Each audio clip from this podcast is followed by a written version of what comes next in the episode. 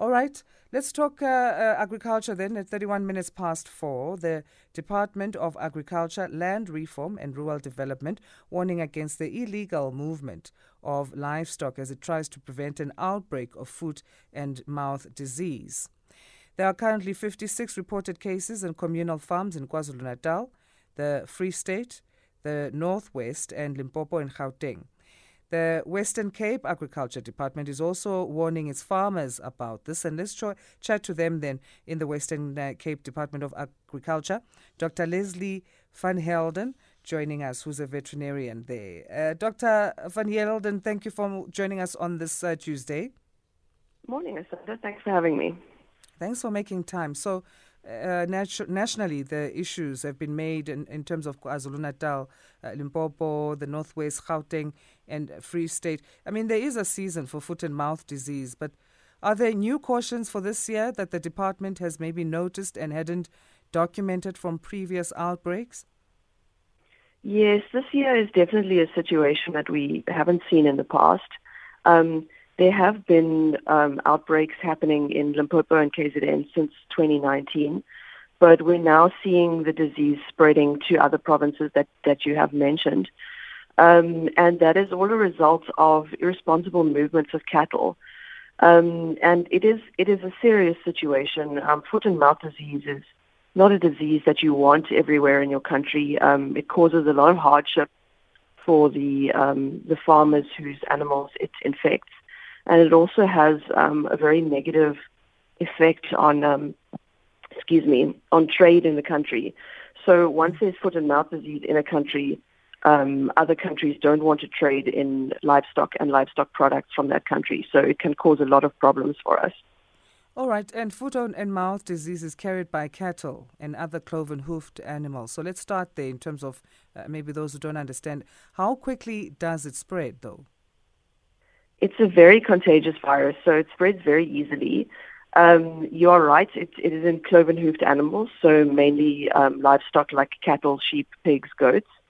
Um, it spreads in any of their body fluids and in the air that they breathe, um, but it can also contaminate um, objects like vehicles, um, farm equipment, clothing, and it can even contaminate people. So it can live in in someone's respiratory passage for a couple of days, even though it doesn't infect people or cause disease in people. So it's very easy for it to spread um, in in contaminated things and uh, when animals are moved. And how do the animals spread it to other animals? If it's in their blo- uh, body fluids, when they eat together, can they uh, spread it in that way? Yes, for sure. It can spread in milk. Um, if they're just in close contact with each other and they're, you know, breathing in each other's uh, aerosols and respiratory droplets, it spreads that way. Um, it can even spread on the air.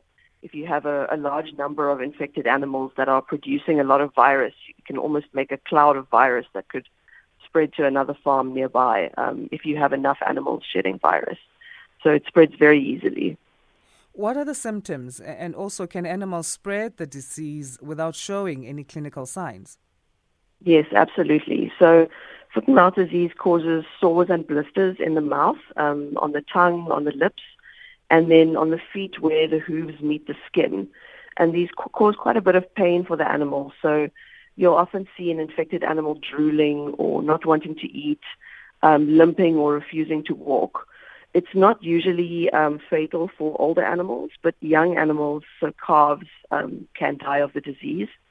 Mm. And um, infected animals start shedding the virus up to two weeks before you see any of the signs, any of the blisters in the mouth, which can be quite subtle too. So you often don't necessarily see it right away. Um, and then recovered animals can harbor the virus for for months, even up to years after recovering. So uh, farmers do need to be very careful um, of where they're getting their animals from. Okay, so that's your caution to farmers then about the disease. Uh, farmers need to be very careful where they get their livestock from. Yes, absolutely. Um, we recommend that um, farmers do not buy animals from any unknown sources um, and rather try to get animals from someone who keeps a closed herd and can provide a, a health attestation from their veterinarian to certify that their animals are healthy. Um, any any place where there are a lot of livestock from different um, origins coming together. So, for instance, at a, at some auctions, it can be very risky.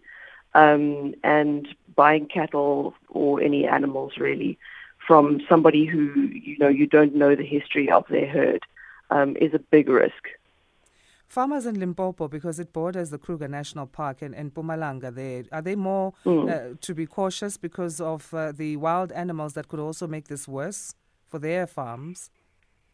Um, yes, so the situation up there is um, foot and mouth disease is carried by some wildlife in that area. Um, and so as a result, there are foot and mouth disease control zones um, where there are permanent movement restrictions.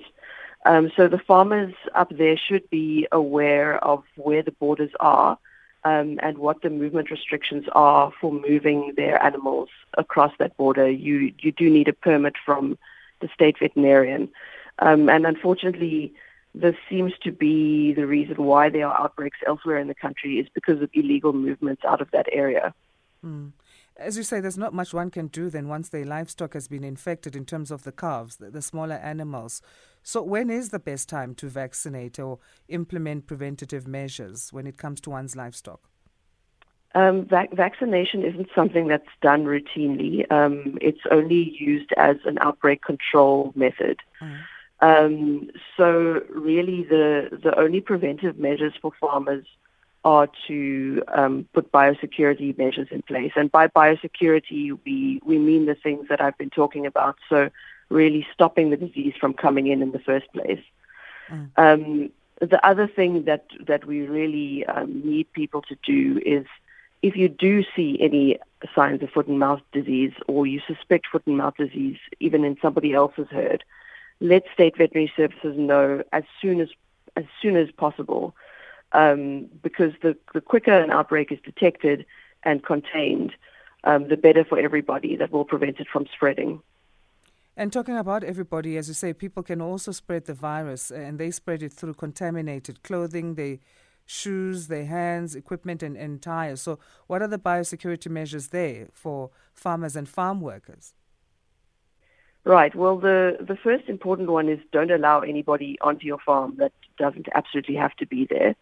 Um, that's one of the, the most important rules of biosecurity. And then anybody and anything coming onto a farm um, should be disinfected. So you can spray, you can have clean clothes for um, for farm workers to wear when they come onto the farm. Um, you can spray tires of vehicles. You can spray shoes. You can spray equipment. Um, you can keep things separate as much as possible. So, for instance, for different groups of animals, you're keeping separate. You have different equipment to use for those groups of animals, and you, you know, you don't allow those to be mixed at all. You can even have separate teams of people working there. Um, and then also keep animals separate. So if you do buy new animals, keep them completely separate, you know, in a different paddock where they're not able to touch other animals through the fence for two, at least two weeks, preferably four. Um, and then you can monitor them for any signs of disease before mixing them with your other animals to be safe.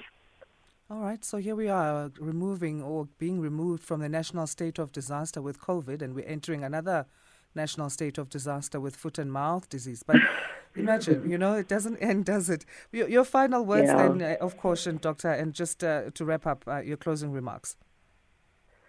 Um, I, I, would really just like to say our officials working in the field, we're doing surveillance, we're doing everything we can, but we can't control the disease without the cooperation of the public. So please, everyone, be vigilant, be careful, um, and let us know as soon as possible if you see anything. The contact details of the state vets in the Western Cape are available on our website, which is www.elsenburg.com. All right. Thanks so much uh, again for joining us. A, a terrific Tuesday to you. you too. Thanks very much. uh, Dr. Lesley Van Helden is a veterinarian in the Western Cape Department of Agriculture.